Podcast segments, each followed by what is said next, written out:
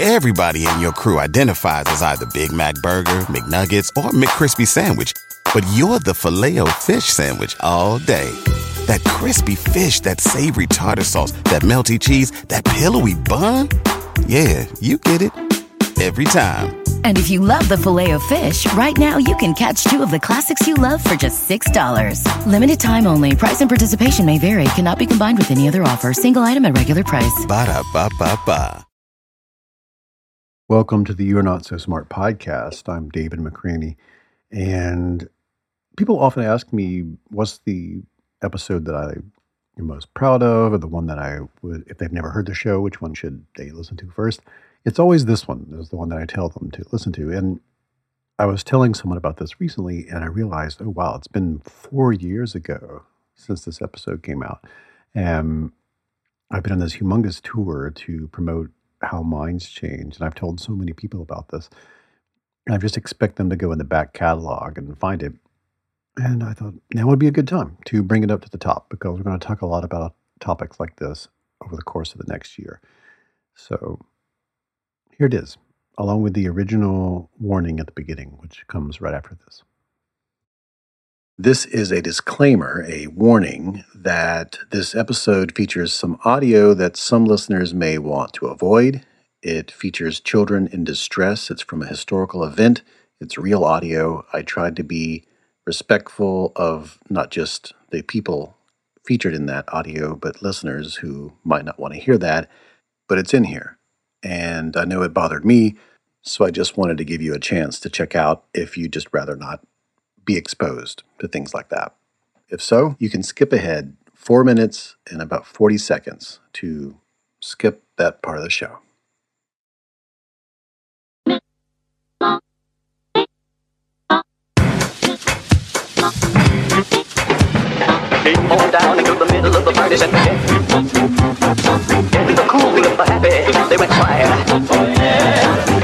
Talking about the power of the gospel.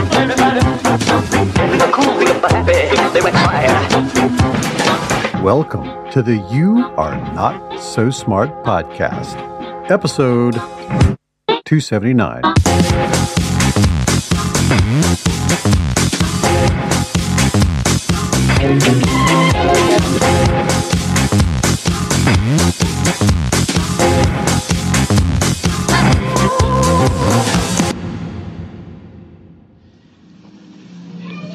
The world, the kingdom suffereth violence, and the violence shall take it by force.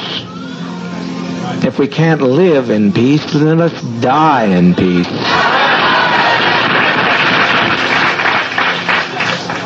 We've been so betrayed. We have been so terribly betrayed. But we tried, and as Jack Beam often said, I don't know where he's at right this moment. Where's Jack? He said, if this only worked one day, it was worthwhile.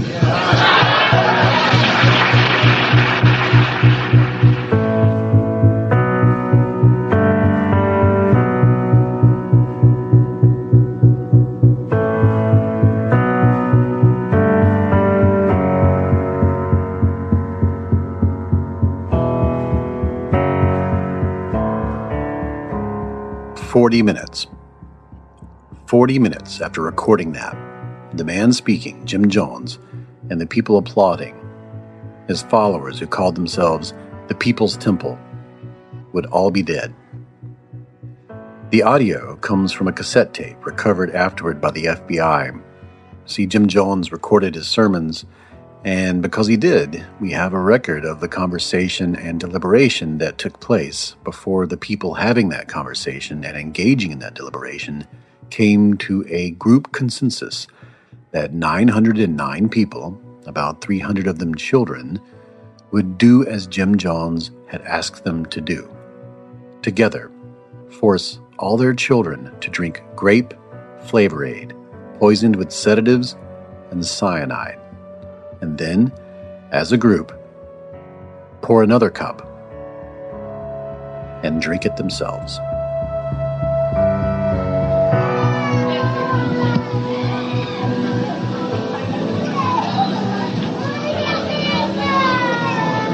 Mother, mother, mother, mother, mother, please.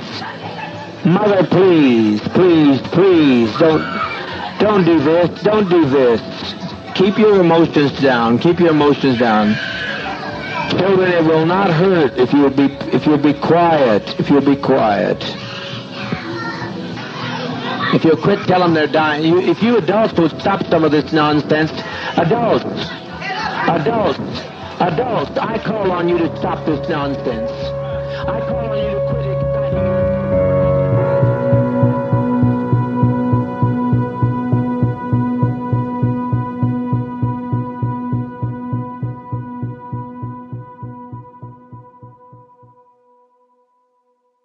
Death by cyanide is not an easy death. And this is why I think in social psychology, the mass suicide at Jonestown has been used kind of like a cadaver would be used in medical school. Pick up any social psychology textbook, and pretty much every single term marked in bold can be discussed through the lens of what we today call Jonestown. That's because there is no one reason, no one cause, no one explanation for why nearly 700 people would be willing to kill themselves and 300 of their children. For sure, the influence of their leader over time was a major factor, but it wasn't the only factor.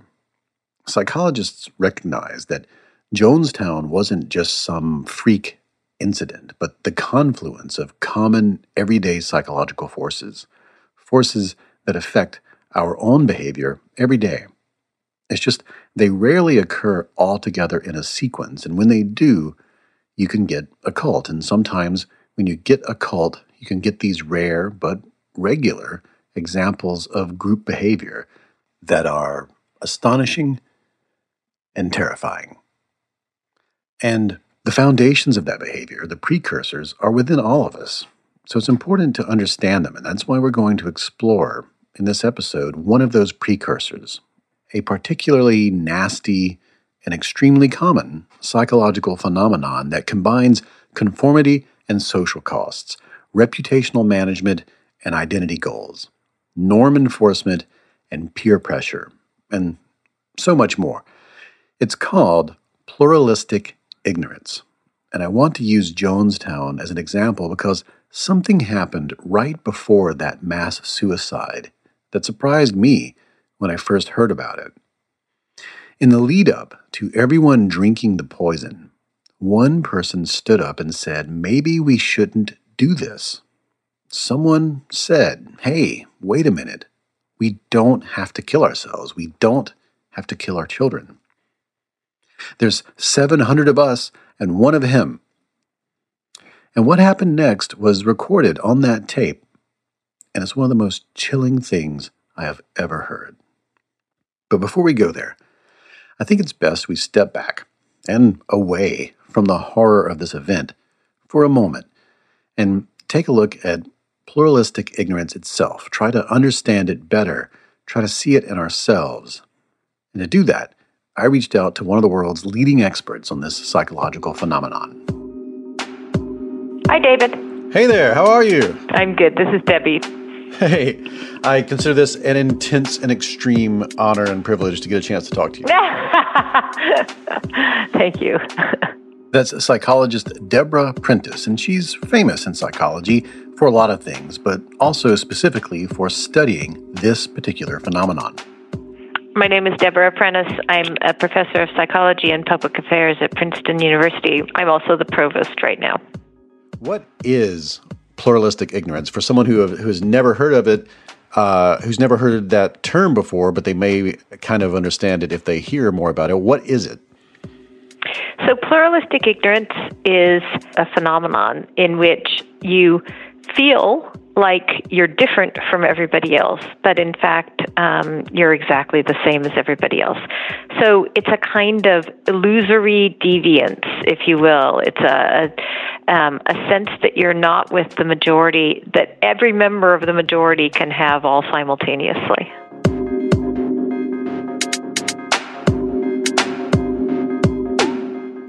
There are several ways to define pluralistic ignorance, and that's because it's kind of a brain twister when you try to put it into words.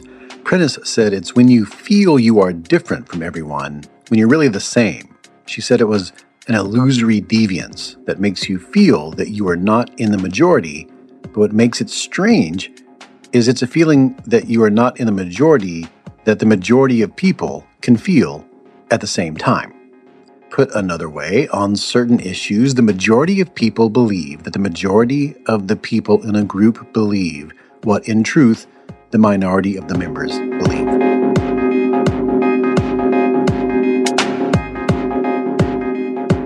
Or put another way, it's the erroneous belief that the majority is acting in a way that matches its internal philosophies and that you are one of a small number of people who feel differently when in reality the majority agrees with you on the inside but is afraid to admit it outright or imply such through its behavior.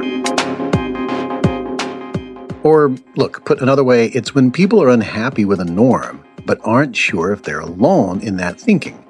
And when they don't know what the majority opinion truly is, they play it safe and adhere to the norms of the day. But since we can't read each other's minds, we assume that other people are following norms because they actually believe in them while we are following norms to play it safe. So everyone in the group at the same time gets stuck following a norm that no one wants to follow. Everyone is carrying a shared false belief about everyone else's unshared true beliefs. And that is pluralistic ignorance, which isn't just hard to explain, it's kind of hard to say. I've never been able to come up with something better, though, to replace it with. Okay, so first of all, I'm very bad at pronouncing pluralistic ignorance. Me, uh, me too. Me yeah, too. I have to. I've ha- I have to overdub myself every time. So don't worry about it. It's tremendous. Yeah, you should just overdub it with someone else saying pluralistic. and I teach on it too, and it just causes me uh, impossible troubles. That is Stanford psychologist and sociologist Robb Willer. I also asked him for his definition, and he also couldn't help but explain it in about three different ways.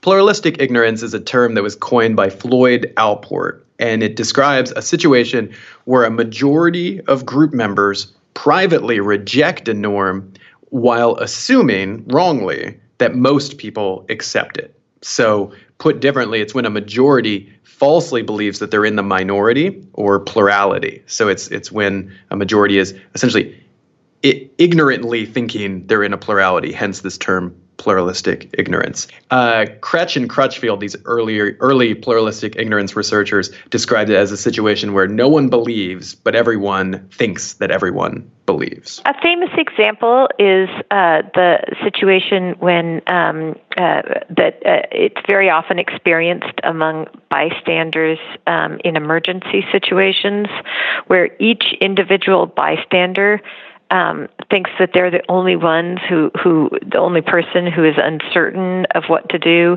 They think that everybody else is acting out of confidence and certainty, whereas they themselves um, are um, are feeling uncertain and unsure. Um, that's why that is that that. Misinterpretation, if you will, is the reason why bystanders are so unlikely to act in cases of emergencies. It's because they assume that other people are not acting, are not taking action because they know that it's it wouldn't be appropriate or it wouldn't be needed or it wouldn't be right to take action, uh, whereas they themselves are uncertain and confused. Um, so it's a you're you're you're behaving the same way as another person, but you're feeling differently about it. One of one of my favorite examples, actually, when I always see pluralistic ignorance, is when I go to academic conferences, and everybody at the academic conference is attending talks and looks very professional and looks very engaged. And secretly, they're all anxious about whether they, in fact, uh, they feel that everybody else is doing more than they are, everybody else uh, is more on top of it than they are, everybody else has published more recently than they have. Um, but everybody feels that way. So it's it, it's taking other people's show of confidence and certainty and command at face value um, without recognizing that you too are giving a show of confidence, certainty, and, and self command that is belied by your own anxieties and uncertainties. Opposition to the Vietnam War on college campuses, according to at least one study I saw, um, undergraduates believed that uh, undergraduates as a whole were more opposed to the Vietnam War than they really were And I think a resonant example these days is, uh, or it could be climate change attitudes, where I think Americans imagine that this is a very disputed uh, issue and that maybe not a majority, but maybe about half of America doesn't believe in climate change. But research, you know, consistently shows uh, that a supermajority of Americans believe in climate change and, and are concerned about it. We have all had a run in with pluralistic ignorance. It's sort of what social media does, isn't it? Where you see on Facebook these lives of people around us that don't actually match their internal attitudes. And so we might try to match ourselves to what we see on display and think that what we're feeling inside is not being shared when actually we're all sharing certain things. It's also what leads to imposter syndrome. I think most of us have also been in a classroom or a business meeting and had a question or been confused. And when the person running the show asked, Does anyone here have any questions? Or they say something like, Does anyone not understand? Or is anyone confused? We all look around, we see no one else raising their hands, and then we choose to pass on the opportunity to clear own confusion. And you do this because you think you're the only person who has no idea what's going on, and then you decide to keep your hand right where it is, and after a few seconds, the speaker moves on. In most of those cases, many people have questions, many people are confused, sometimes the majority of the people in the room. But everyone waits to see if others signal that same confusion, and if they don't, they don't either. A wave of insecure uncertainty passes through the collective, with all persons wondering if they are alone in their confusion. And the result is a totally inaccurate view of reality in which everyone thinks that everyone knows that everyone else has no questions, except yourself. And so the teacher moves on, thinking that the classroom is following along, and now everyone continues living a lie. If only someone had spoken up. If only you had spoken up, then the spell would have been broken. But instead, everyone remains silent and everyone suffers. And this scales up in ways that have affected the lives of millions.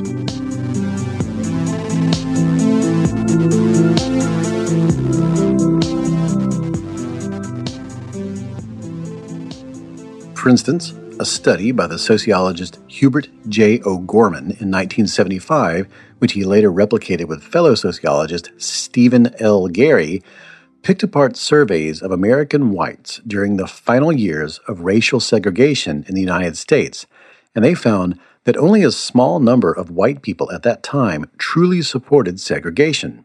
Most wanted it to end, but most believed that most other white people believed differently. O'Gorman and Garry found that the level of pluralistic ignorance varied from region to region. For instance, in the extreme Northeast, 93% of people favored ending segregation, but 20% of people believed they were alone in that attitude.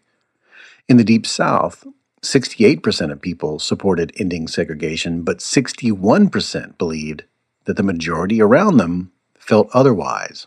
Overall, the survey showed that about half of all U.S. citizens believe that the majority of the country was in favor of continuing segregation, but in reality, it was only around 25%. Now, that level of pluralistic ignorance led to situations in which people said things like, Look, I don't believe in it, but you know, everybody around here does, or it's not me, but it's my neighbor, or I don't have a problem with you eating here, but you know how people are. It's this it's this false belief that the majority supports something like segregation that slows down the process of ending it and it sways policymakers, employers, advertisers, and the rest of society to act as though they live in a world that isn't really there.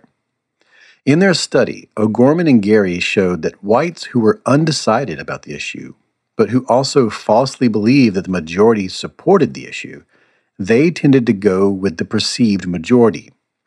When people don't know the truth, people on the fence go with what they assume the majority wants. And in situations like this, people like that will continue to enforce norms that most people wish would go away. And that happens even today. Pluralistic ignorance keeps people on the fringe, the sort of people who will be phased out by change, clinging to their outdated beliefs for far longer than they should and it keeps their opponents feeling less supported than they truly are while keeping people in the middle favoring the status quo. And in the end, a make believe status quo changes the way everyone acts, and by doing so, how they think. As O'Gorman and Garry put it, people often unintentionally serve as cultural carriers of cognitive error. So, one thing that I think is interesting to reflect on is that with a lot of these examples of pluralistic ignorance, it's not so hard to imagine how they came about in the first place. So, think about alcohol drinking on college campuses, opposition to racial integration in the South in the late 50s and early 60s, opposition to the Vietnam War. Why would these positions or beliefs get um, overestimated. Well, in all cases, they're more observable than their opposites are, right? Like the people that are out there drinking on college campuses are very visible. But sometimes obnoxiously visible, uh, and you're like, oh, everybody must be comfortable with binge drinking. There's dozens, maybe hundreds of students outside on Friday and Saturday night making lots of noise. Uh, but what you're overlooking is there thousands of teetotaling undergraduates who are watching videos in their dorm room or maybe already asleep, and you can't see them to sample them correctly. Same goes for the opponents of racial integration. They're outside protesting on the front steps of schools. Um, they're very visible, they're on the news, and you're seeing them, you're oversampling them. And same for opposition to the Vietnam War you know, people who opposed the Vietnam War in the 1960s made an effort to be as visible as possible. And in fact, you might even argue that creating pluralistic ignorance is an early stage uh, goal of a social movement that starts out with a minority of support and is trying to reach critical mass to win over a larger population. Well, you want to have an outsized influence on people's estimates of how common oh beliefs are, right? you're you're so blowing my mind. Like like I've thought about this for years and I never even looked at it that way because you're uh I'm thinking of it almost like artificial selection. Like, you know, there's a natural selection version of it. And then, then like, you know, consciousness raising or protesting, especially, or organizing um, and making people go, oh, wait, I see a lot of people care about this. Like, like there's a, like um, there's a, the, there's a form there's a form of it that just happens, and then there's a form of it where you like uh, you actively go out there and then start the cascade happening and for uh, so that you can create the uh i'm just i'm just it's just blowing my mind right now the idea of the idea of, yeah. it, of more observable than its opposite when I think another factor that can lead to, I mean, so if the germ of a lot of plural, pl- I did it again, okay, uh, of unpopular norms, if the germ is bad sampling at the beginning of the process, another key factor can be mass media effects. So the mass media will often elevate a minority viewpoint to get disproportionate attention, either to seem balanced or because it's particularly interesting, uh, or because it's disrupting society. So that's why they might elevate a social movement to look more common than it maybe really is, uh, or why we might overestimate the rate of climate deniers in the general population, you know, because that's the other side of the issue. I've actually studied uh, the last couple years in my uh, Introduction to Social Psychology class that I teach here at Stanford. I've fielded a survey to get a sense of how much support there is in the class for shutting down conservative speakers on campus, and also how much support everybody thinks there is. And I find pretty consistently that people on average are opposed to shutting down conservative speakers on campus, even though the majority of the students report being liberal. Uh, but then they estimate that the majority of the people in the class are supportive of of shutting down conservative speakers on campus. Now, why would they get that impression? Well, they're reading lots of news articles that are suggesting that that's a very common protest tactic on college campuses. And it is common in the sense that you can find many anecdotes that are examples of that and you can see them on campus too it happens sometimes on campus but the truth is that that's very much a minority viewpoint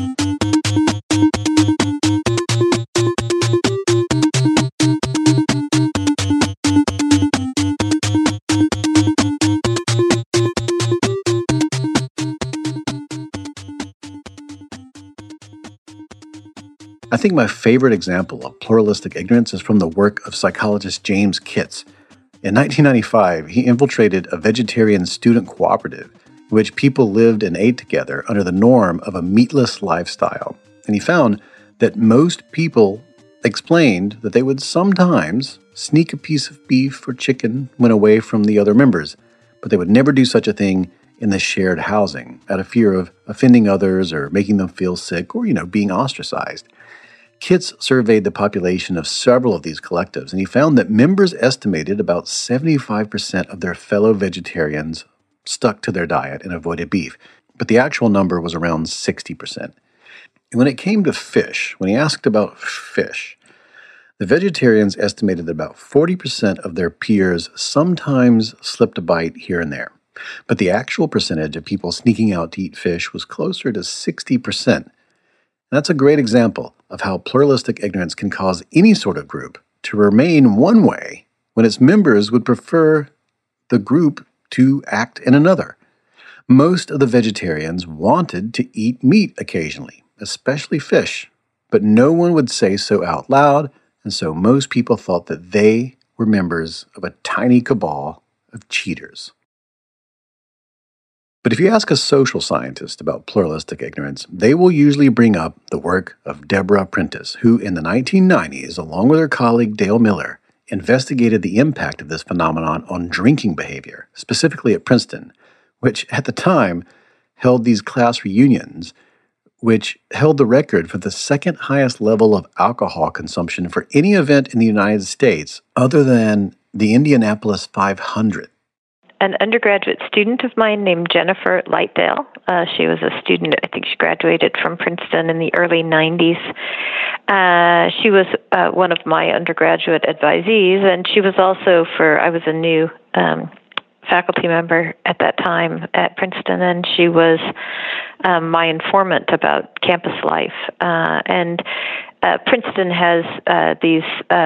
Uh, private clubs. Uh, they're not actually owned by the university, but they're private clubs that um, serve meals. They're called the in- eating clubs. Um, and she was the vice president of her eating club. Uh, and uh, so it was a time when alcohol use was uh, very um, an area of big concern on campus. There had been a, a, a tragic accident, uh, alcohol related, um, on campus uh, shortly before, and so there was a, a great deal of concern about how much students drank.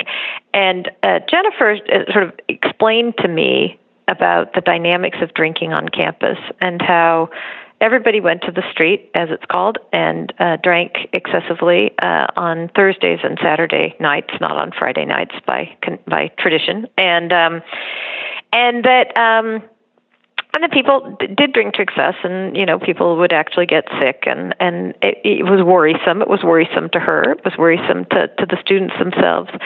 That uh, everybody was into it. Uh, that everybody else really liked it. She had she had misgivings. I mean, she was worried. She she didn't think it was very fun, and she didn't enjoy herself um, that part of street life. But um, everybody else really did, and um, that description captures pluralistic ignorance. Right? Uh, it's this, you know, because she too went to the street, right? And she was vice president of her eating club. I mean, she participated in this life um, willingly, and and you know she I I don't think she would have had it any other way. While at the same time considering the in particular the excessive drinking to to be too much it worried her um but she thought her misgivings were hers alone. She didn't believe, she didn't understand that they were shared. She didn't think of that as a reason why there should be some other way of being on the street. Um so that was just recognizable as a case of pluralistic ignorance uh, to me in the description, and so we started um, collecting data to find out if, in fact, she was right, if that that you know the the pluralistic ignorance phenomenon truly did exist uh, on campus, and um, and that was the start of of that line of research. We conducted surveys asking about how um, how do you feel about excessive drinking on campus? How does the typical Princeton student feel? How does the average student feel? We asked about students of your gender. We asked of, um, uh, you know, all all sorts of. We asked about uh, most students, uh, and and would consistently get this finding, this discrepancy between what people felt themselves. They didn't feel nearly as comfortable as they thought the typical student. Every, you know, the average student, most students. Um, even students of their gender, uh, and and even even their best friends, even their close friends. Uh, the the difference was smaller there, but even their close friends they thought were more supportive of excessive drinking than they were. Um, so then we did a number of studies in which we looked at some of the, the consequences of that phenomenon. We looked at the extent to which it, in fact, promotes excessive drinking as people conform to these norms that in fact don't have private support. We found evidence for that, um, and we found evidence for the the alienating uh, um, uh, effects of believing um, erroneously that you are out of step with your peers.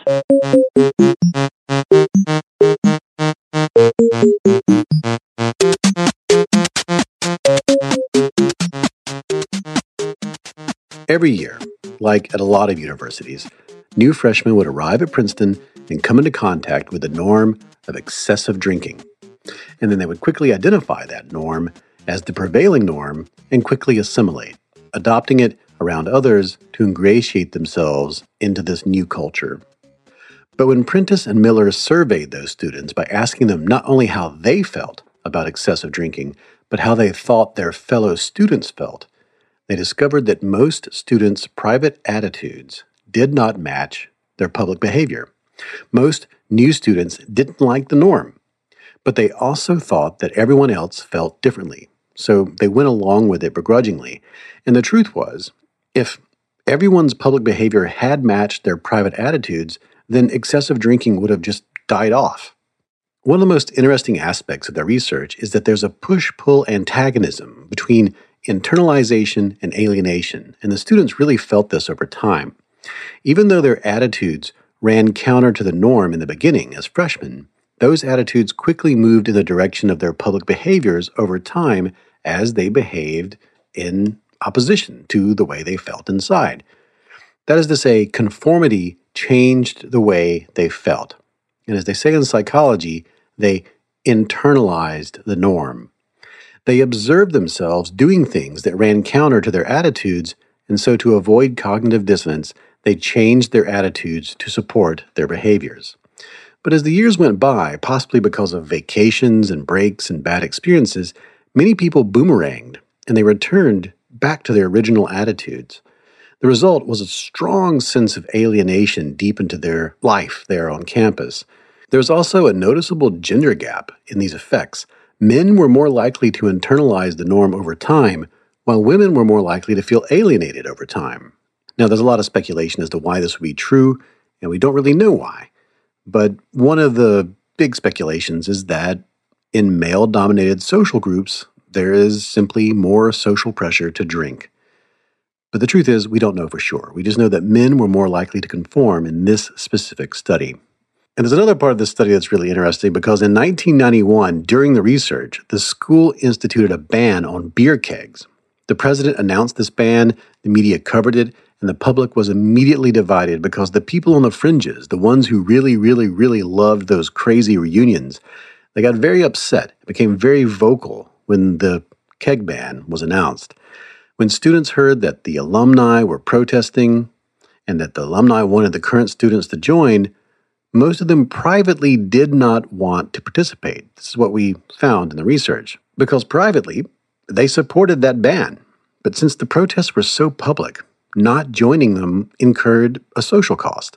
So the result was that the farther along you were in that trajectory of being in school, starting out trying to conform, and then slowly returning back to your original attitude, but modified with some wisdom, the more alienated you felt in this instance, the more deviant you felt. People found that these protests made them feel like they would probably never attend one of those reunions after graduation. And this is one of those amazing psychological ironies. Thanks to pluralistic ignorance, they felt estranged from their peers and felt less connection to their institution, when in reality, they were part of a community, a majority, that shared their feelings. Everyone had these same feelings. And if they just knew that, if they could have met in some way, if they could have spoken up, if someone had just spoken out for everyone, they probably would have felt the exact opposite.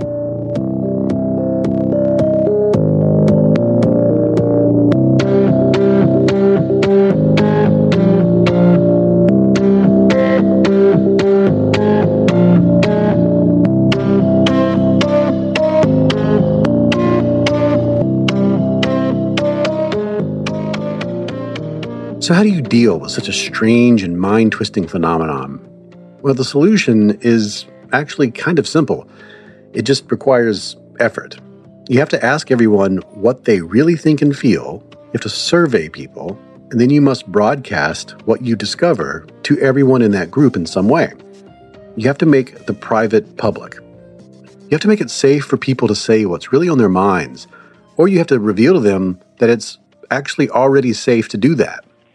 So, what you need is um, to um, somehow publicly let people know what other people feel. And there are a variety of ways to do that. Uh, one would be um, to uh, conduct a survey and publish the data, right? Um, so um, that uh, was one of the factors that contributed, for example, to um, the end of prohibition was that surveys came out showing that, in fact, it, it privately people um, did not support prohibition uh, nearly as much as people thought people supported prohibition. Right? Um, that that's one way. Uh, you can do it. I, I mean, I, I've done it in. Um, classroom settings, uh, for example, in some of the work that I've done um, looking at pluralistic ignorance with respect to excessive drinking on campus, um, that actually is such a robust phenomenon. People are so convinced that other people are more um, excited by, more into excessive drinking than they are that you can. Um, you can do it in a in a group. You can say, you know, raise your hand if you um, think that you're, you know, that everybody else is is, you know, more um, accepting of this behavior than than you. And 95% of people will raise their hands, and then of course they'll look at each other and laugh, right? Um, so it it's something that gets people. It's something that outs people's true attitudes, right? It's it's some way of getting those what is private to be public because then it enters the public sphere and then it and then it you know then it lives at the same level if you will as the norms do That's I love the idea of it lives at the same level. Like a, a lot of this feels so strangely as if these are like spells that we've cast, or that enchant- enchantments that we live under, or that, that they're entities that are, you know, beyond us. That you know, it feels so strange that this is collective, you know, thinking and collective behavior, and that it, at the, you know at some level it's just you know brains being brains, but it feels like it's um, this emergent phenomenon. It feels so creepy, you know? like, I mean, is that your sense? You've studied this for a long time. I mean, how do you reconcile that feeling? Just walking out, you know, in public or going to like a, you know, to uh, walking the street and feeling this or watching an election or whatever. How, how does it resonate with you? For a long time, psychologists have, have recognized and, and, and thought and talked and written about the distinction between public selves and private selves.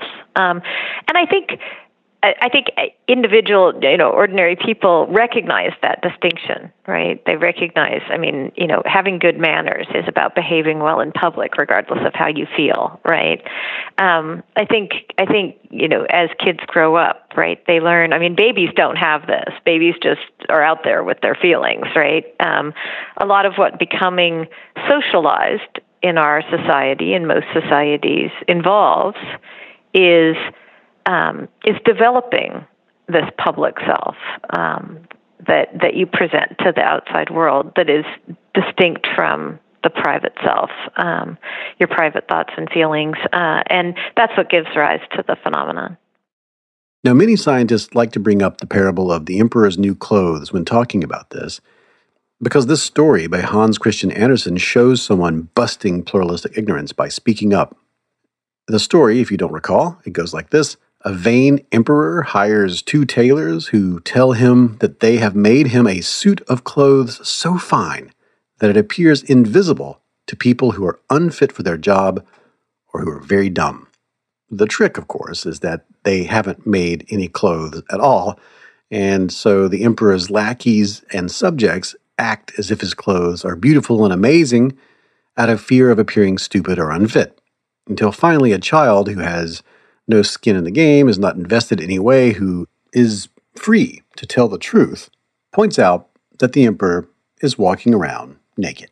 And at that point, everyone sighs in relief and feels safe to say what they were thinking all along. And stories with similar plots to this one go back all the way to antiquity. So this idea has been with us for a long time. And we know books can do this. Stand up comedians can do this. In fact, that's one of the great things that stand up comedy gives us. They say what's already on everyone's mind, but people may be too afraid to say it. Hot takes on the internet can do this. Social media can do this. Group therapy, television shows, movies. There are many ways to bust pluralistic ignorance. In fact, when it comes to college drinking, Prentice's later work had students meet once in a while to share their inner thoughts on drinking and whether they disagreed with the norm, and compared to a control that didn't meet and do this, those students drank significantly less. And that's been the lesson from her work. Information campaigns that tell people the consequences of excessive drinking are far less effective than campaigns that simply tell people that their peers feel the same way they feel. And that same approach can work in many other situations where the majority is unaware that it is, in fact, the majority. But there is an exception. In fact, there are two. But there's one that is a dark, terrible exception. And it's the one that led 700 people to kill 300 of their children and then themselves. And after the break, we will learn what that exception is, how prevalent it is out here among our everyday lives, and what we can do about it. All that after this.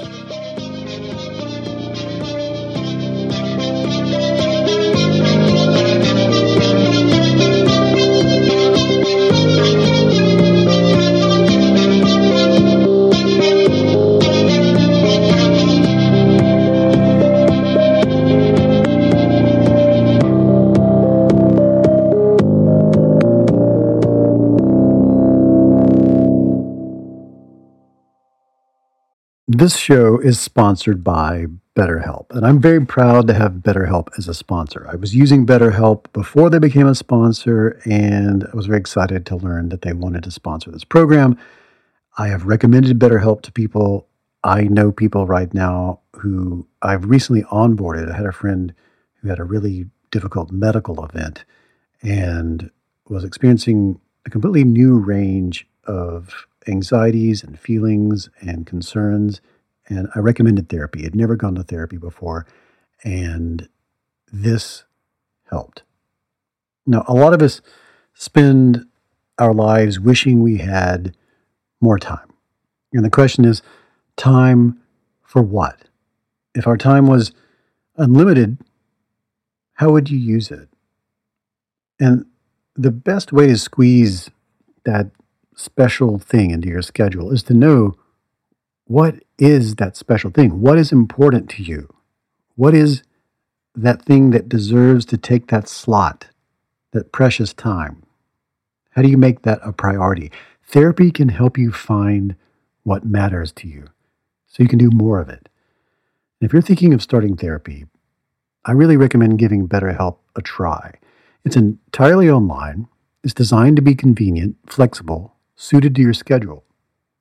Just fill out a brief questionnaire and you will get matched with a licensed therapist and you can switch therapists at any time for no additional charge. You can do that several times and really lock in with a therapist that is able to generate with you that dynamic that's so important.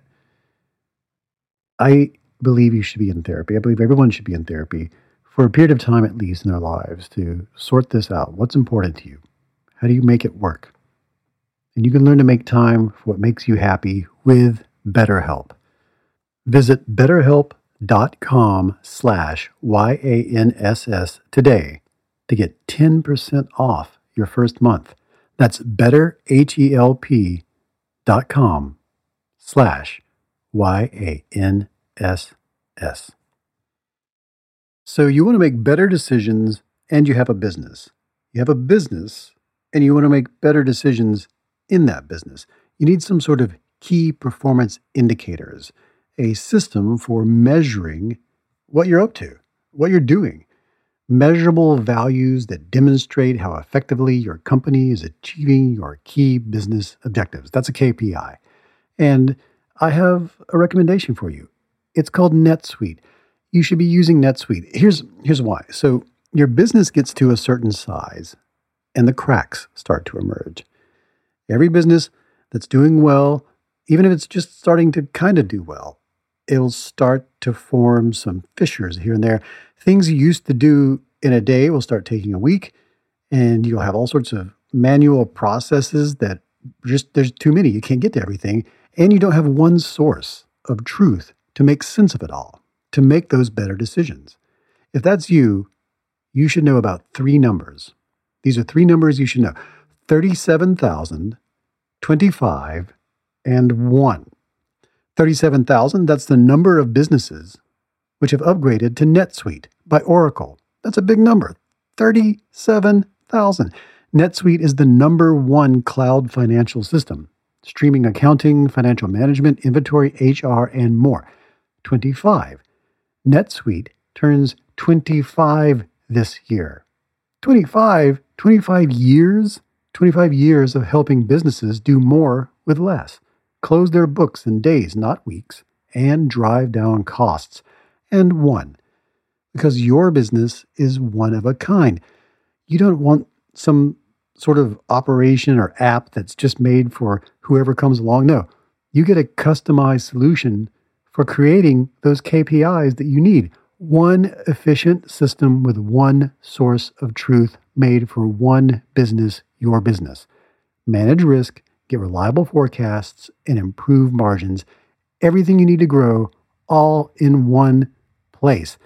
When you have everything you need in one place, all these biases, all these fallacies that I talk about on this program, it's an incredible way to apply everything you learn about making better decisions by having one source from which to pull your evidence, your information. Right now, you can download NetSuite's popular KPI checklist designed to give you consistently excellent performance for nothing, absolutely free. You just go to netsuite.com slash not so smart. You get it for free. That's netsuite.com slash not so smart to get your own KPI checklist. One more time, netsuite.com slash not so smart.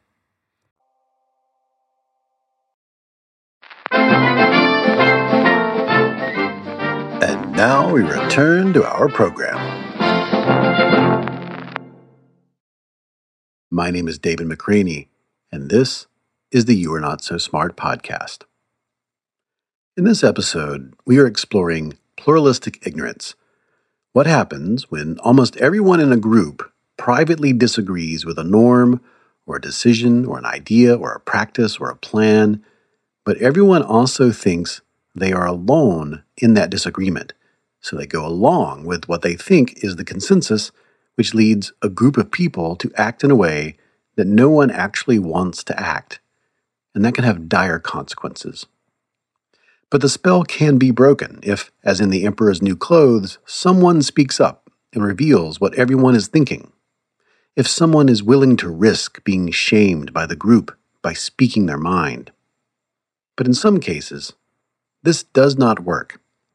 And that's what I want to explore next by taking a look at what happened when someone spoke up during the Jonestown mass suicide.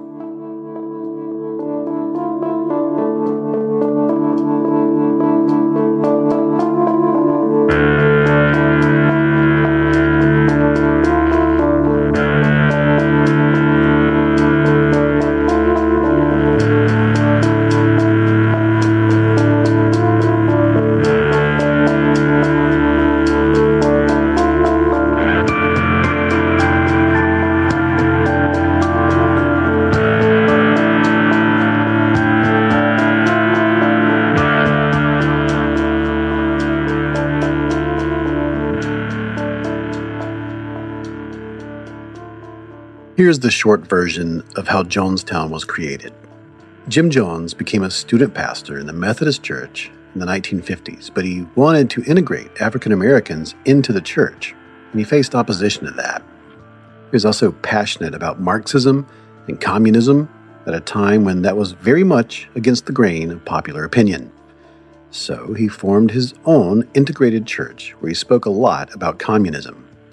This was the 1950s, and people looking for a spiritual life, but who were politically active and liked his message, who wanted to fight racial discrimination, they were drawn to his very not mainstream message.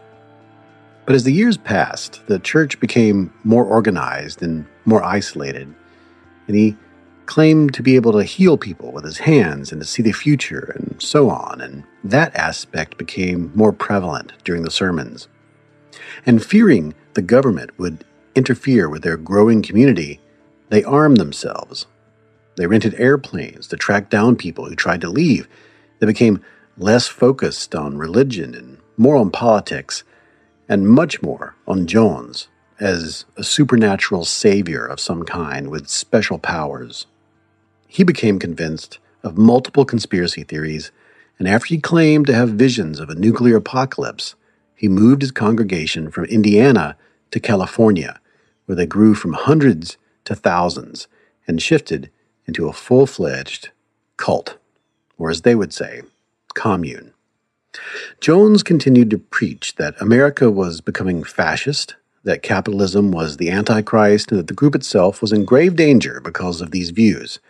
And again, the apocalypse was coming, and he could see it with his visions. So in 1974, the group acquired land in Guyana and built the People's Temple Agricultural Project in the middle of the jungle with the hopes of starting a tropical paradise utopia. Their own country, maybe. One day. All throughout this, over the years, people defected. They left the group because of abuse and isolation and the sort of things that happen in cults that make people want to leave. And some of them were able to get the attention of U.S. Congressperson Leo Ryan of California. On November 17, 1978, he flew to Guyana with a delegation and an NBC camera crew who accompanied some family members searching for their relatives. Together, they all visited Jonestown, or the People's Temple Agricultural Project, and while there, some of the members asked Congressperson Ryan to help them get out. Jones, who was keeping tabs on all of this through his most loyal followers, became very paranoid about what was going to happen. So, when the congressperson's entourage left to board their planes, Jones sent some of the members of Jonestown to escort him and the crew and the family members. And at the airstrip, they opened fire on them, killing three journalists, one defector, and Congressperson Ryan. See, Jim Jones thought that the CIA or some part of the U.S. government was out to get him and his group. He had thought this for a long time, and he often told this to his followers. He told them that if they were to be captured and brought in, their children would be tortured and killed. So, for months, he and his lieutenants had arranged what they called white nights, drills, trial runs, in which people were given four choices either leave and go to the Soviet Union, or fight off the imaginary soldiers and assassins who would be parachuting in to take them out, or run into the jungle and hide, or commit a simulated mass suicide. On two occasions, people voted to die and then they all pretended to drink poison as a sign of loyalty to Jones and camaraderie to their fellow members, commitment to the group and its leader. Meanwhile, Jones had actually acquired cyanide. He used a jeweler's license, which allowed him to purchase several pounds of it because it's sometimes used to clean gold. He and his most trusted inner circle tested it out on pigs. They found that it worked, and then they concocted a plan to distribute it in case the enemy that Jones had imagined would actually arrive one day. So, when a U.S. congressperson visited Jones investigating allegations of abuse, Jones felt like all his fears were coming true. So he sent his goons to kill them.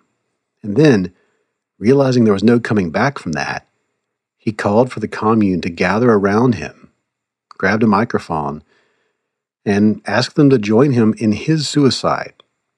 He asked them to kill their children and to kill themselves, and they did. I think it's worth noting here that it's a terrifying truth that cults are a side effect of natural human tendencies. People don't really join cults so much as they fall into them. We're all susceptible, in the right conditions, to that kind of fall. And cult leaders usually don't set out to form cults, they just sort of happen. The cult forms around them, and then they take advantage of their power day by day and step by step. In fact, the very word cult is a topic of debate in the social sciences because once we began to understand the sociological and psychological forces behind them, it became clear that they shared many features with social groups we wouldn't consider cults. The best we can do right now is say something like cults are social movements that form around socially deviant beliefs. Cults typically form when the leader claims to serve a higher authority and that their demands or their mission is really, you know, the demands or the mission of that higher authority. And when a group is aware that these beliefs that they all share aren't mainstream, and their leader makes it clear that the group itself is in danger from the outside world because of those beliefs, the higher ranking members begin to control the flow of information in and out of the group. Members become isolated, the world becomes black and white, us versus them, and to stray from the group becomes an act of straying from the ideas and values that the group embodies and to embrace the evil that the group is fighting against. Because of all this, at some point, the leader's word becomes unquestionable, and to speak against it will bring severe sanctions, social sanctions. In other words, people become aware on some level that speaking out or leaving will have negative consequences, sometimes very severe consequences. Now, in any group, once people are entrenched in group loyalty, they can become willing to die for that group, for their fellow humans, which makes sense, evolutionarily speaking.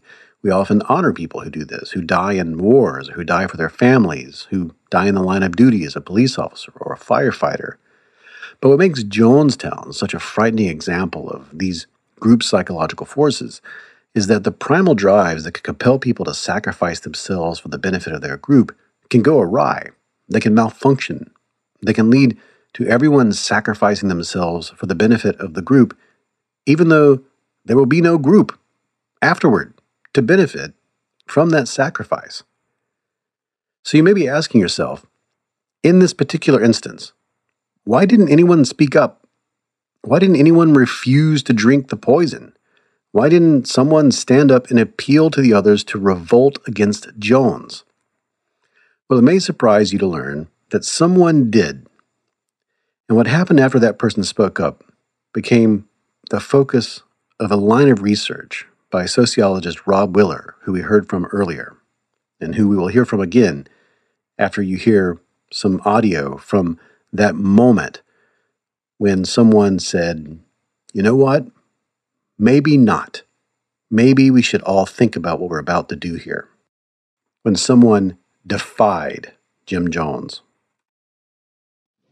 What's going to happen here in a matter of a few minutes is that one of those people on that plane is going to going to shoot the pilot. I know that. I didn't plan it, but I know it's going to happen. They're going to shoot that pilot, and down comes that plane into the jungle. And we had better not have any of our children left when it's over, because they'll parachute in here on us. I'm telling you just as plain as I know how to tell you. I've never lied to you. I never have lied to you. I know that's what's going to happen. That's what it intends to do. And he will do it. He'll do it. Fortunately, being so bewildered with many, many pressures on my brain, seeing all these people behave so treasonous, it was just too much for me to put together. But uh, uh, I now know what he was telling me, and it'll happen if the plane gets in the air, even. So my opinion is that we be kind to children and be kind to seniors and take the portion like they used to take in ancient Greece and step over quietly because we are not committing suicide. It's a revolutionary act. We can't go back. They won't leave you know, it's alone. it's such a tragic story, and the more detail you read about it, I mean, the more horrific and shocking it is. Uh, you know, children died, uh, people died terribly. You know, it's it's just as as terrible as you can possibly imagine. Uh, and generations of scholars have asked, why did they do this? What did why did people do this? It's kind of one of the great um, examples of abnormal mass psychology. Why would 900 people get together and, and do this? Why didn't people stand up against Jones? You had everything to lose, and in fact, you know, the prospect of the cult being liberated by the U.S. government or some other outside force, you know, for a lot of people should have been a relief um, because conditions had turned out to be so bad in Guyana. Well, it turns out that somebody did stand up. Uh, and we know a fair amount about this story because the audio tape we have we have audio tapes of um, you know the gathering that night and the things Jim Jones said and the things that said Jim people said back to Jim Jones, and on that audio tape of the final final fateful night at Jonestown, we learn that a woman Christine Miller uh, stood up and confronted Jones and suggested, tried to very carefully suggest that they didn't have to do it, that they didn't have to commit mass suicide, they didn't have to drink the flavor aid.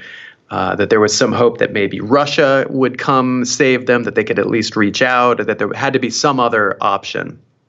And what we learn, and you're listening to it and you know what's going to happen, and nonetheless, it's just chilling and dramatic and and you're curious how's this going to go? Even though you you know you know it feels like the whole situation is sitting on the knife edge. And it all depends on how people react to Christine Miller because there's not enough guards to keep 900 people in line. If everybody sides with her it's going to end. The spell is going to be broken.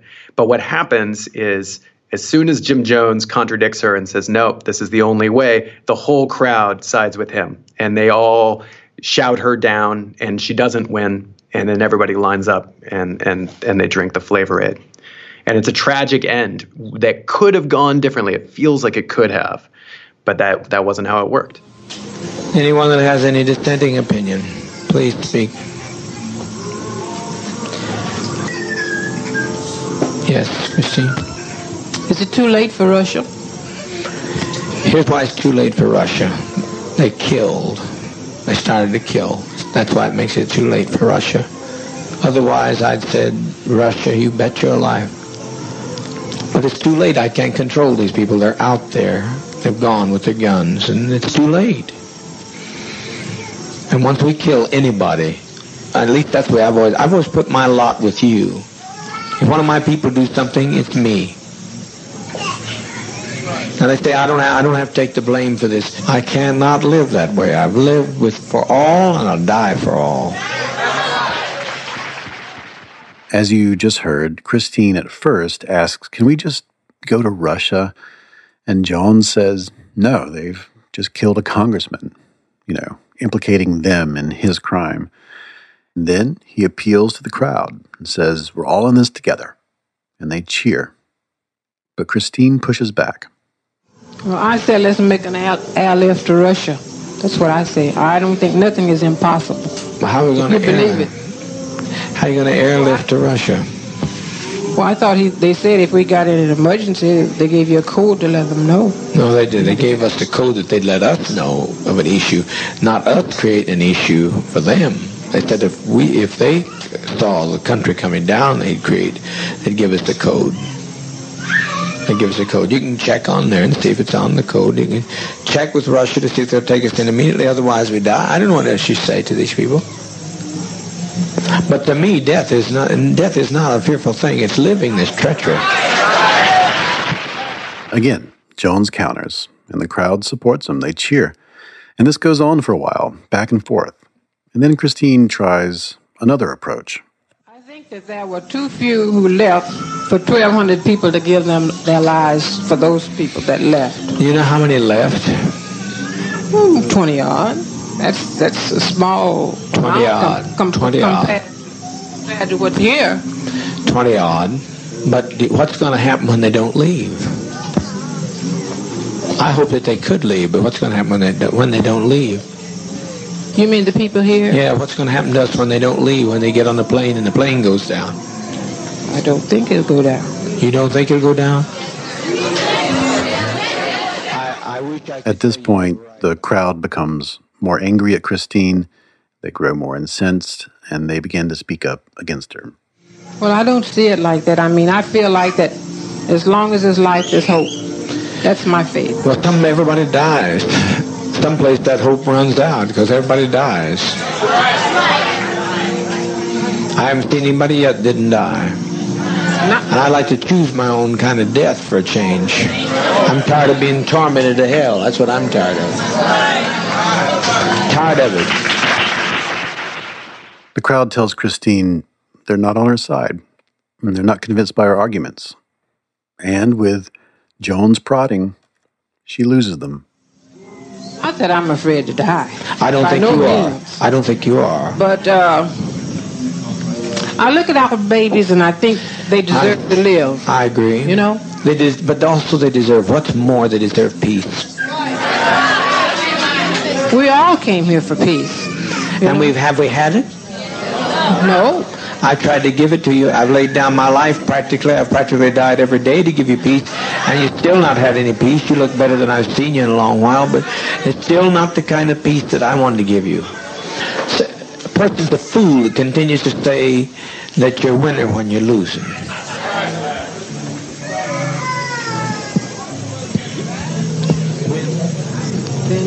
When you, when you, when we destroy ourselves, we're defeated.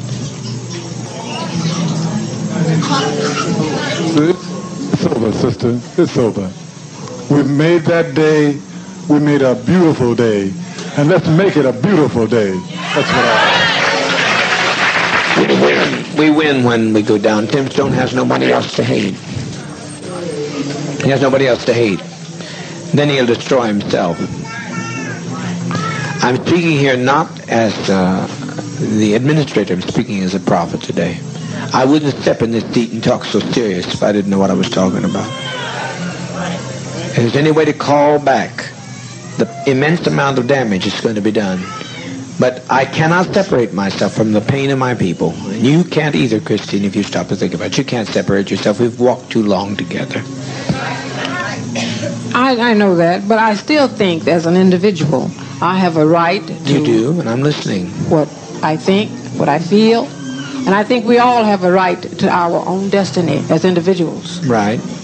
And I think I have a right to choose mine, and everybody else has a right to choose theirs. Mm-hmm. You know? I'm not criticizing. I'm not trying to. What's that? Go ahead. You're all individual. That's what Said today. That's what 20 people said today with their lives. I think I still have a right to my own opinion. I, I'm not taking it from you. I'm not taking it from you. Christine, you're only standing here because he was here in the first place. So I don't know what you're talking about, having an individual life. Your life has been extended to the day that you're standing there because of him.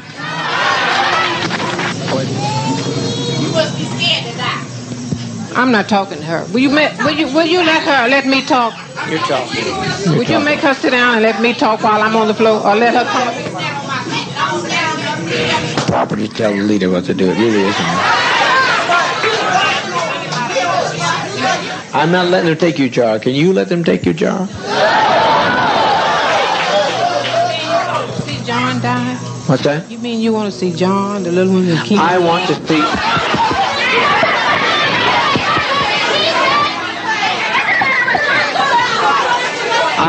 Peace.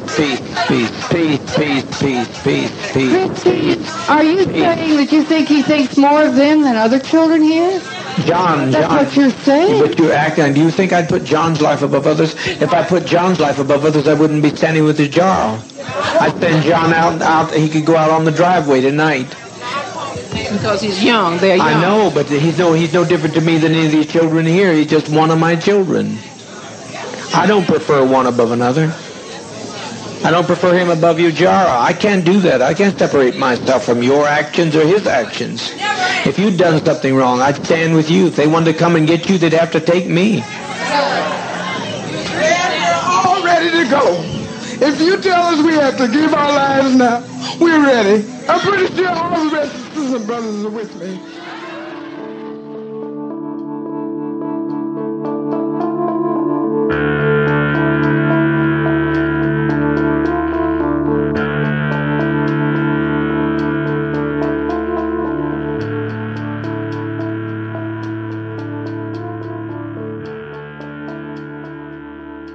Should say that Jonestown is like a Rorschach test for behavioral scientists. You know, depending on what it is that you study, you're going to see some some of those dynamics in uh, in the Jonestown example. So if you study charismatic leadership, you're going to say this is all about Jim Jones as a charismatic leader. Or if you study the bystander uh, non-intervention problem, you're going to say, well, sure, nobody really wanted to die, but no one person felt they could stick their neck out, or you know, uh, without that, that Christine Miller was not enough to give people enough cover to to move in and say, okay, you know, I'm going to stick my neck out out of these 900 people, or you know, if you are a rational choice theorist, you're going to say, well, there were armed guards there, you know, and and there's a threat that if you ran off or protested, you could get shot. They'd just shot five people earlier that day. So, uh, so I should say that you know, in seeing a, a social pattern that I've studied in this dynamic, I, I have many fellow travelers, but the factor that we highlight as I think a critical factor in uh, that final night, that final fateful night, is a phenomenon that we call false enforcement, which is when people not only conform to, but also enforce norms that they privately disagree with. And so when we see uh, dozens of people shouting down Christine Miller and saying, no, no, don't speak out on behalf of us. You know, like we want to drink the flavor aid and follow this guy. We see uh, a phenomenon of, of people enforcing a norm that they may be privately queasy about or concerned about. Um, the norm here to, you know, to participate in the revolutionary suicide, um, but they are so concerned about this the apparent sincerity of their conformity that they're willing to sanction those people, sanction somebody like Christine Miller who's fallen out of line uh, in order to credibly signal that they themselves are, are loyal and true followers. Christine Miller really is an astonishing person, and what she did was amazing and heroic, and it's tragic uh, because she did die. And uh, it's worth just taking a second, I think, to, um, I don't know, just acknowledge what she did. So let's just do that for one second.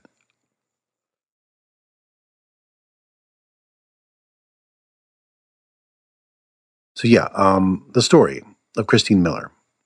For Robb Willer, it presented something worth exploring, something worth adding to the literature of pluralistic ignorance and the persistence of false norms, unpopular norms. So they devised an experiment to explore exactly what happened after she spoke up. So this so we were very interested in a dynamic that we call false enforcement, which is a tendency to not only conform to but also enforce a norm that you privately disagree with. And this is a very, you know, kind of quizzical behavior. Like why would you do this? Why would you uh, it, it, makes sense maybe to fall in line. You're trying to avoid being judged by other people uh, but why would you also judge others? And we were thinking that there are certain situations where the strength of social pressure is great enough to where conformity is all well and good but you're still anxious. In fact you're you're concerned that other people will find out that your conformity is insincere and so how can you convince people that your conformity is sincere well you could uh, sanction other people for not falling in line. So, you know, I'm nervous maybe about looking dumb in my philosophy class. So I not only pretend to understand the reading, the Heidegger or Husserl reading that I, I did over the weekend that I don't understand at all, but I maybe even criticize other people for not seeing the value of the text. This is an example I, I take from my own undergraduate days. Uh, where I think this happened to me. Uh, of, course, of, course, who knows? That's uh, th- I, I, believe I've experienced that. I hope I've never done that. Uh. yeah. Yep. Well, here's another one that's kind of close to home that I think a lot of men can relate to: is you're nervous in some sort of all male setting about being seen as unmasculine, and so you uh, not only act macho in front of your male friends, but you might also make fun of someone for being insufficiently macho. And I don't think there's a, I think there's probably a super majority of men in our society whose hands are dirty on that one.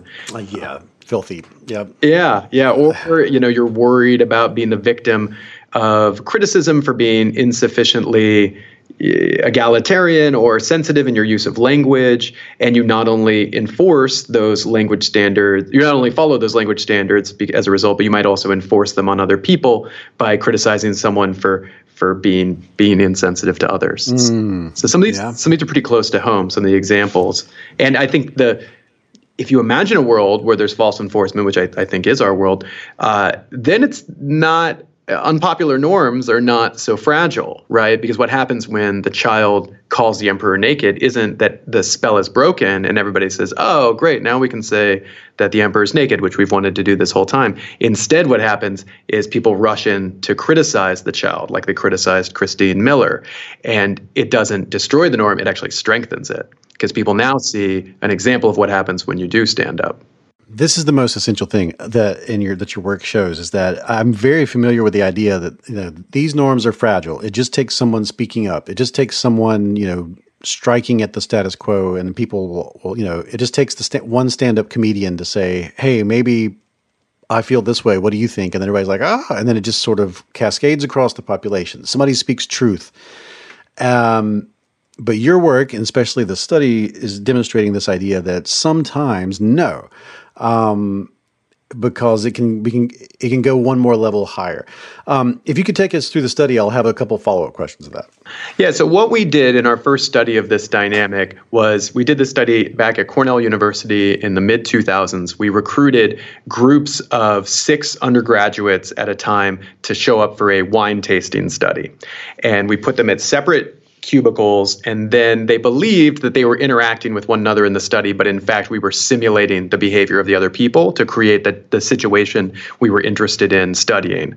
And so people were given uh, samples of wines and then they were supposed to taste them and submit their ratings on the computer. We used non-alcoholic wines because we were not allowed to use alcoholic wines. Um, we, we, we fought that fight and we, we lost.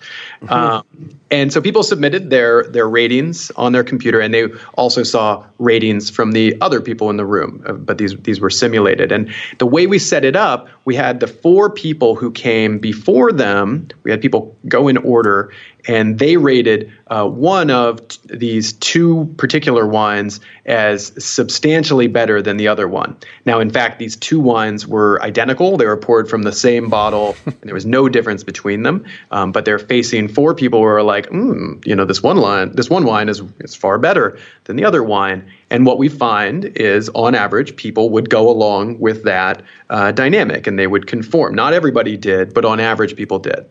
And they would say, ah, yeah, wine A is indeed better than wine B. I, I too understand wines. Um, and we, we picked wines on purpose because we thought there'd be some sort of social anxiety, you know, around wine tasting of, you know, uh, I don't really know how to do this, but I know that you know very refined people do. Uh, then we arranged to have the sixth person, again, simulated person, say, uh, I think these two wines are exactly the same quality. And so you might think of this person as the child in the emperor's story.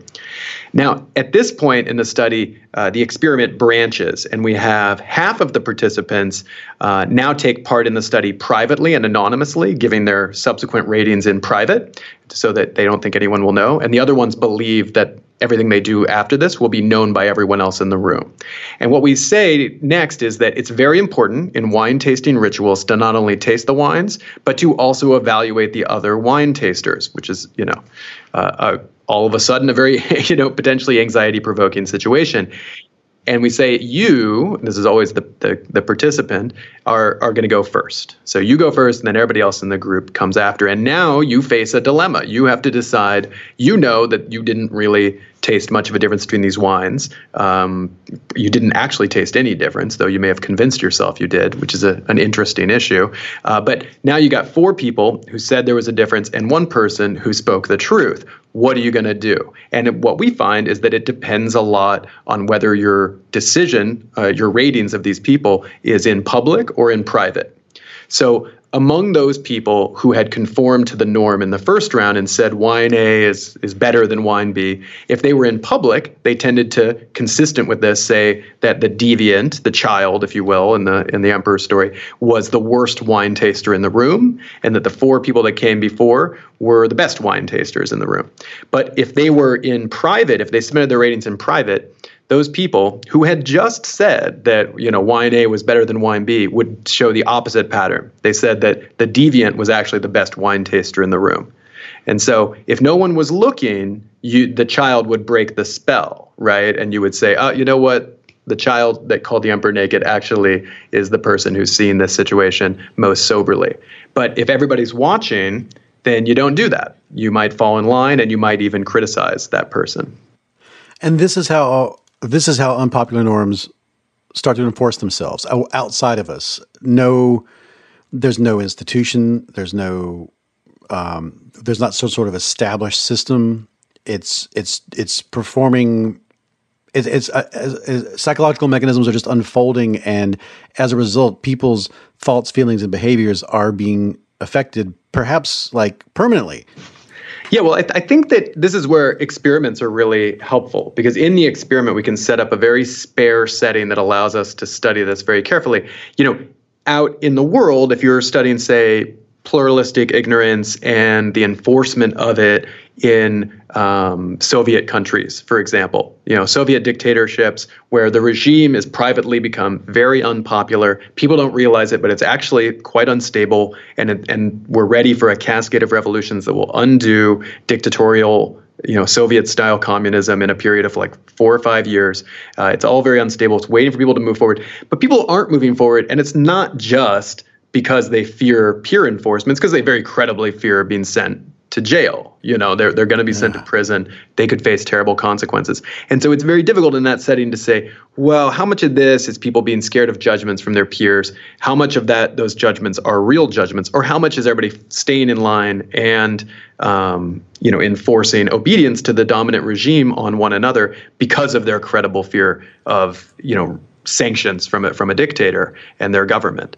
And so when we, you know, the ability to set up a very controlled setting in a laboratory to study this is a, is a valuable uh, capacity that we have. So oh, yeah, absolutely. Pair out some of those factors.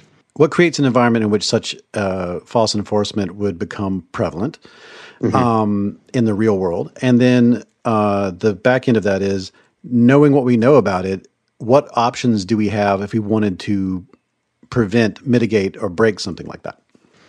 Yeah, these are these are fascinating questions. So, uh, you know, a couple observations that I've made from just looking anecdotally at the examples of pluralistic ignorance in the literature are that you know it can come about. Pluralistic ignorance can come about when uh, one, when there's some sort of bad sampling dynamic that's happening, either as a result of one behavior being more observable than its opposite, like we discussed mm-hmm. before, or where the mass media is for some reason, you know, wittingly or unwittingly distorting uh, impressions of the actual right. frequency of. What behavior. about false enforcement, though? Like, what makes that one particular thing come to the fore?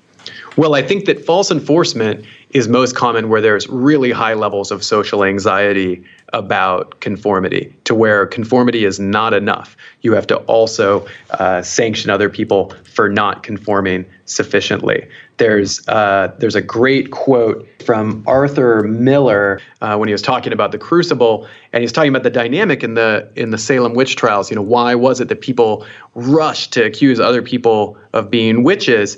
And he said, naturally, the best proof of the sincerity of your confession was your naming others whom you had seen in the devil's company. And so, as person after person gets accused of being a witch, to try to survive, they would not only confess, which they were required to do, but then name other people uh, in you know, as as also witches in order to fully absolve themselves and and just to survive.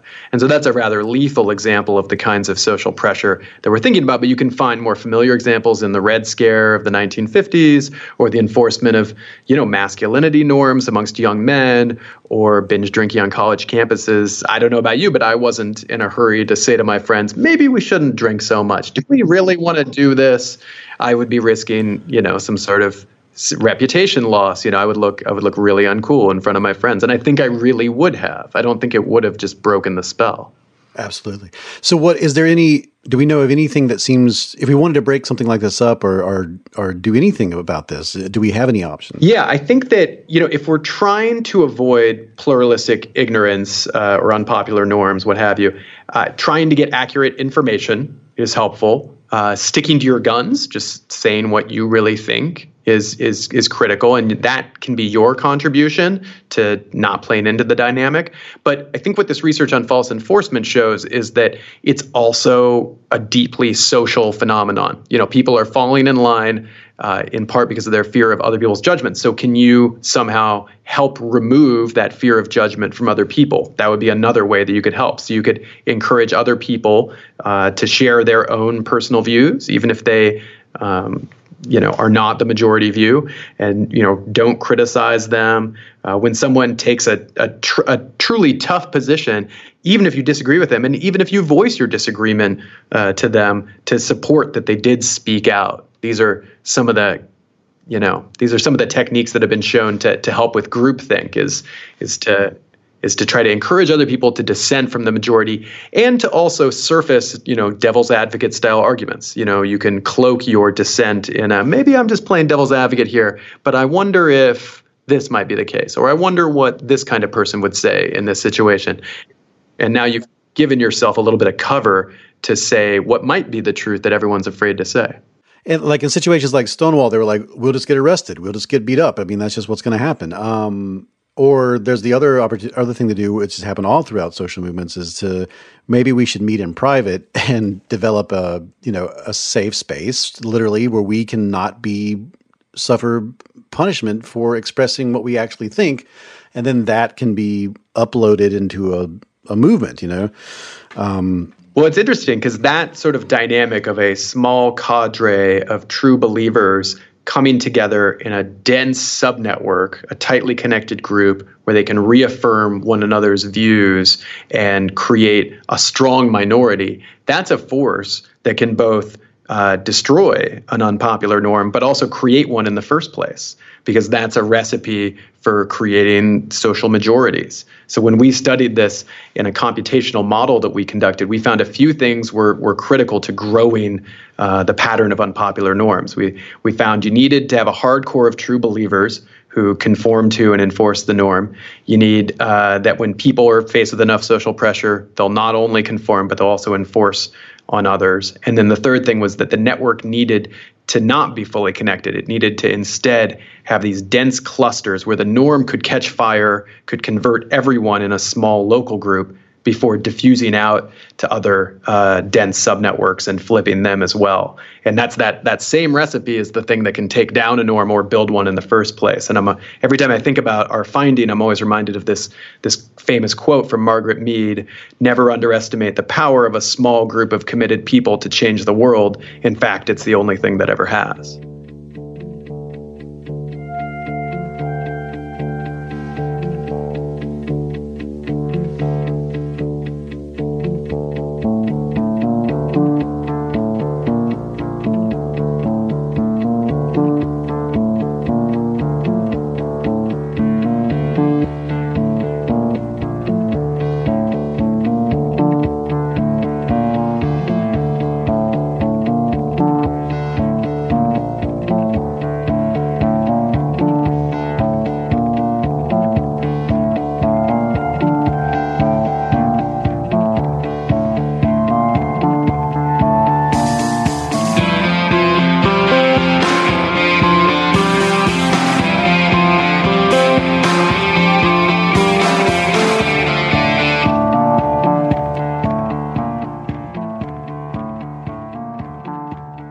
Would like to learn more about Christine Miller, her involvement in Jonestown, her life leading up to it, and just about Jonestown itself, the People's Temple, and all of the things surrounding that phenomenon, that group, there's a great website at San Diego State University. San Diego State University has put this together, sponsored by the Department of Religious Studies at SDSU.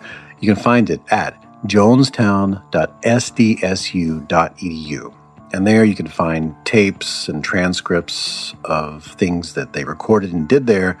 And you can find the tape that I uh, played in this episode on the internet in lots of different places. And I recommend you don't actually listen to it unless you are deeply fascinated because it is a really terrible incident and something very strange to put into your brain. But it is out there if you want to find it. That is it for this episode of the You're Not So Smart podcast. If you would like to find Robb Willer out there, you can find Robb Willer's stuff at robbwiller.org. R O B B W I L L E R.org. If you'd like to find more of Deborah Prentice's work, you can find her at the Department of Psychology at Princeton, psych.princeton.edu She's got a website there. It's at psych.princeton.edu slash person slash D E B O R A H dash P R E N T I C E. For previous episodes of this podcast, go to youarenotsosmart.com. You also find show notes for this episode and all the other episodes, transcripts for the episodes, and links to all sorts of things that we talk about in these shows over at youarenotsosmart.com. You can also find previous episodes at iTunes. The Twitter account for You Are Not So Smart is at Not Smart Blog. I am at David McRaney. We're also over at Facebook slash You Are Not So Smart. And if you'd like to support the show, you can find us on Patreon slash You Are Not So Smart over at Patreon. Pitching in at any amount will get you this show ad free, but at the higher amounts, you get t-shirts and signed books and posters. The opening music is Clash by Caravan Palace. The interstitial music in this episode was mostly Mogwai, a little bit of Incompetech, uh, some Drew Garraway, and the 8 bit music came from Snabisch, which you can find on iTunes. That's S N A B I S C H. All right, new shows on the way. Thank you very much. This was a hard one to do. Listening to that Jim Jones tape over and over. Ugh. So, I look forward to giving you more stuff, more stuff soon. Thank you. See you then.